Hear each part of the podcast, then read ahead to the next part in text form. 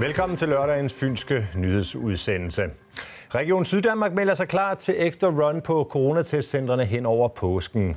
Regionen forventer, at ekstra mange fynboer vil testes i løbet af ferien, så de kan ses med venner og familie og være klar til næste fase af genåbning efter påske. Derfor, derfor har regionen udvidet åbningstiderne, så teststederne også har åbent i helligdagene. Kærlink, der står på lynteststederne, har indkaldt ekstra personale for at kunne klare travlheden. Det ville være en stor hjælp, hvis alle borgere ikke synes, at, at de behøver at blive testet i sidste øjeblik.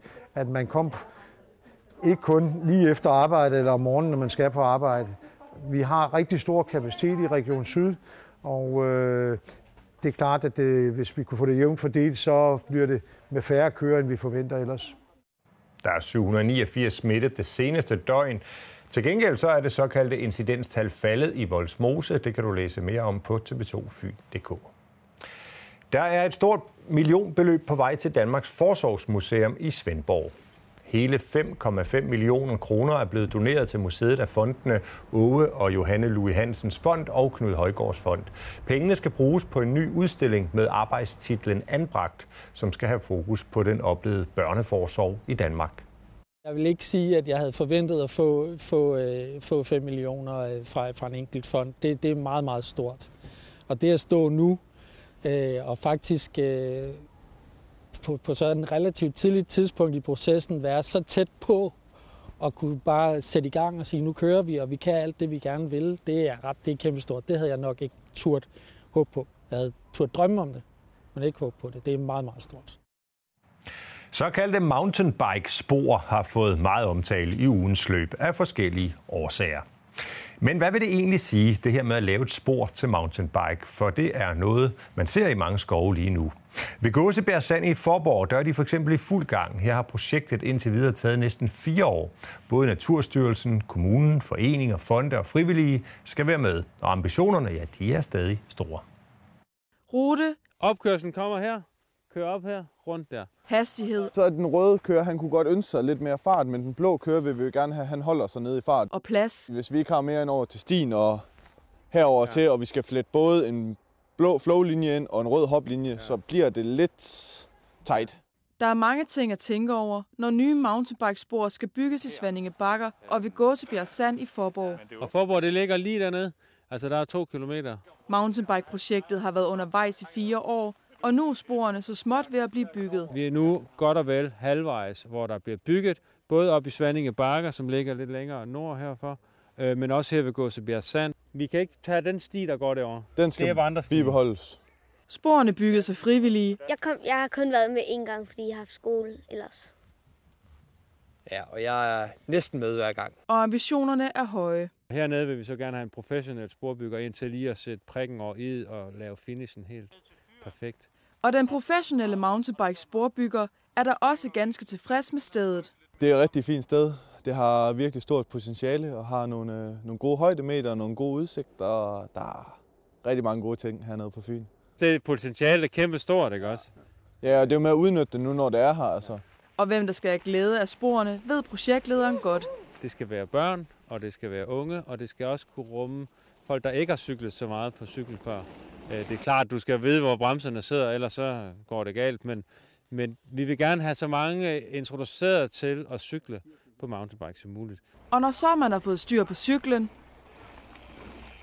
er det også muligt at prøve kræfter med svære spor. Og så er det så den røde, der skal du så være øvet. Der bliver der nogle lidt større forhindringer på.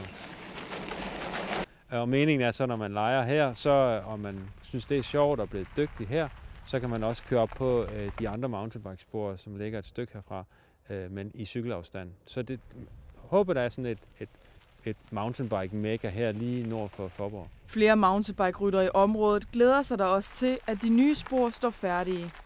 Det bliver bare super fedt at køre ud her i skoven. Ja, det bliver så fedt. Det bliver super nice. Det bliver flow-spor.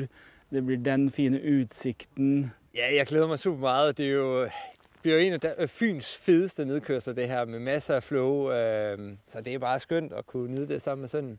Jeg glæder mig mest til at se alle de glade mennesker, som har en god oplevelse herude, og som øh, kommer hjem med friske, friske røde kinder og, øh, og et smil på læben. Ja, målet er, at mountainbike-sporene ved Forborg skal være færdige ved årets udgang. Og fra dem, der cykler, til dem, der løber, broløbet over Storebælt er nu blevet rykket for tredje gang og kan dermed præsentere den fjerde dato til strabasserne.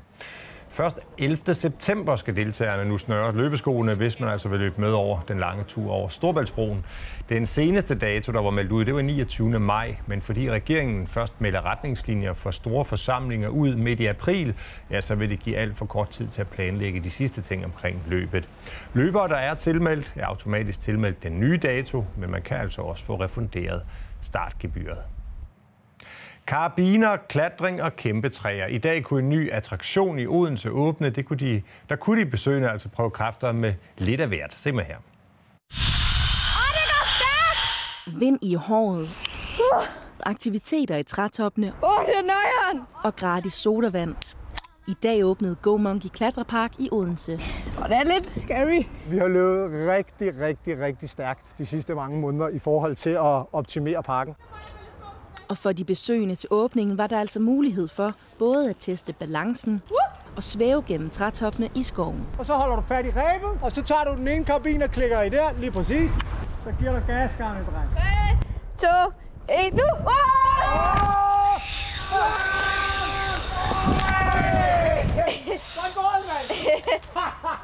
Men parken er altså stadig i gang med at lægge en sidste hånd på detaljerne, og det betyder endnu en angstprovokerende attraktion i toppen af bøgetræerne. Fordi det er faktisk i de her tre træer, der skal vi etablere øh, frit fald i, det skal vi finde ud af, 14, 15, 16 meters højde.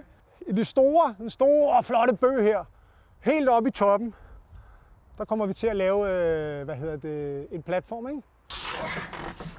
Og det hårde arbejde fortsætter altså lidt endnu, for parken har en klar drøm for fremtiden. Vi tror på, at der bliver run på i sommerferien. Det håber vi på.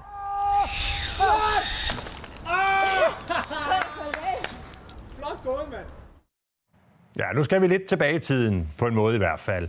Claus Skårenborg, han er nemlig det, man kalder militærhistorisk konsulent på en ny film om 2. verdenskrig. Filmen den hedder Opgøret, og for Claus Skårenborg, han der er det vigtigt at være med her, for han ved en masse om historiske uniformer. Vi kiggede med, da manuskriptets mindste detaljer blev diskuteret på Militærhistorisk Museum i Odense. Og der er Anders med hensyn til lunder og så videre, og sprængstof med... Ej, øh, Det er de mindste detaljer, det handler om. jeg er jo en af dem, som når jeg ser en film, så kigger jeg jo efter de her øh, detaljer, som for mig er vigtige. Fynske Claus Skårenborg, militærhistoriker. Men jeg opdager, øh, har de den korrekte uniformering på, på det korrekte tidspunkt. Det er det, det, det, er det som, som, som jeg går op i. Og han trækker på sin store viden om blandt andet uniformer, når han er konsulent på spillefilm. I scene 400, side 102. Claus Skårenborg hjælper instruktøren Anders Reffen med sin kommende film Opgøret, som netop udspiller sig under 2. verdenskrig. Der er jo ikke mange fejltrin til, før illusionen brister, ikke? Og så derfor så gør jeg mig altid utrolig meget umage med den her del af det, fordi jeg synes, det, det er ikke det, som filmen skal falde på. Den historieinteresserede Fynbo var også konsulent på Anders Reffens seneste film, De Forbandede År, til stor glæde for instruktøren. Det giver mig den tryghed, at jeg kan ligesom behøver ikke gå rundt og have i maven over tingene, ikke? Er, som det skal være. Og Claus Skorborn har også helt styr på de mindste detaljer. I øh, De Forbandede År 1, der havde vi eksempelvis øh, Michael, officeren, som øh, har været i Finland og kæmpe. Han kommer til forældrenes øh, sølvbryllup, og der skal han så komme i den korrekte uniform på det tidspunkt, og det er så en model 23 hedder den. Så det er de her øh, små detaljer, kan vi sige, som ikke betyder noget nødvendigvis for handlingen, men kun for det historiske. Altså hvis det er en forkert hat, de har på, eller om det er øh, en enkelt øh, stilbrud her eller der, kan være katastrofalt for scenen. Ikke? Det her det er de danske uniformer. Det bliver også specielt for Fynboen, når han skal se film i biografen, som han har finpudset med korrekte detaljer. Man sidder og siger, okay, jamen, det der det var fint, og det der ser godt ud, og den der scene er, ja. Så øh, man, man sidder og ser den på en helt anden måde, end hvis man gik i biografen og så en, en, en film, kan man sige. Ja, opgøret, som filmen altså hedder, bliver lavet i samarbejde med Film Fyn, med TV2 og det Danske Filminstitut. Optagelserne de er endnu ikke begyndt, men filmen den forventes altså at få premiere i løbet af 2022.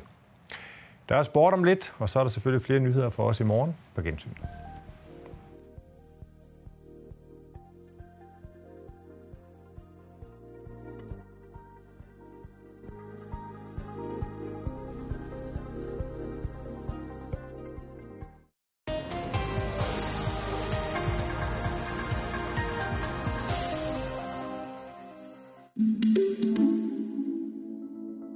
Hvis du er syg og har feber, skal du vente med at blive vaccineret, til du er rask.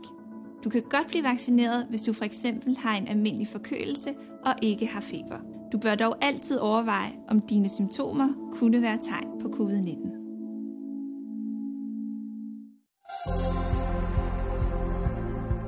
Været på TV2 Fyn præsenteres af Dansk Vinlager i Flensborg.